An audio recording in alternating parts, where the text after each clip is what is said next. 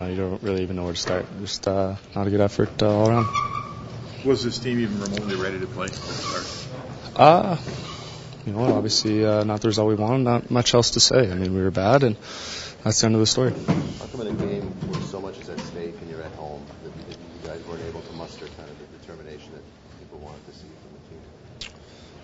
You know, I can't really answer that. Um, you know, obviously uh, we understand the position we're in, and, and every every point matters. I mean, it uh, it's no secret to anyone here. So, um, you know, obviously not our best effort, but we'll regroup and you know two uh, two big chances to to you know, win against two divisional teams, and, and that's what matters right now.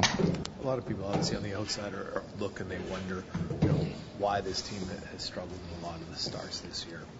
No one has the answer on the outside. What do you think is lacking or missing potentially inside the room? You know, last year you guys were really good at starts, and this year it hasn't been there. Yeah, um, you know, obviously we don't really know the answer to that. I mean, obviously if we did, we would have fixed it by now, but.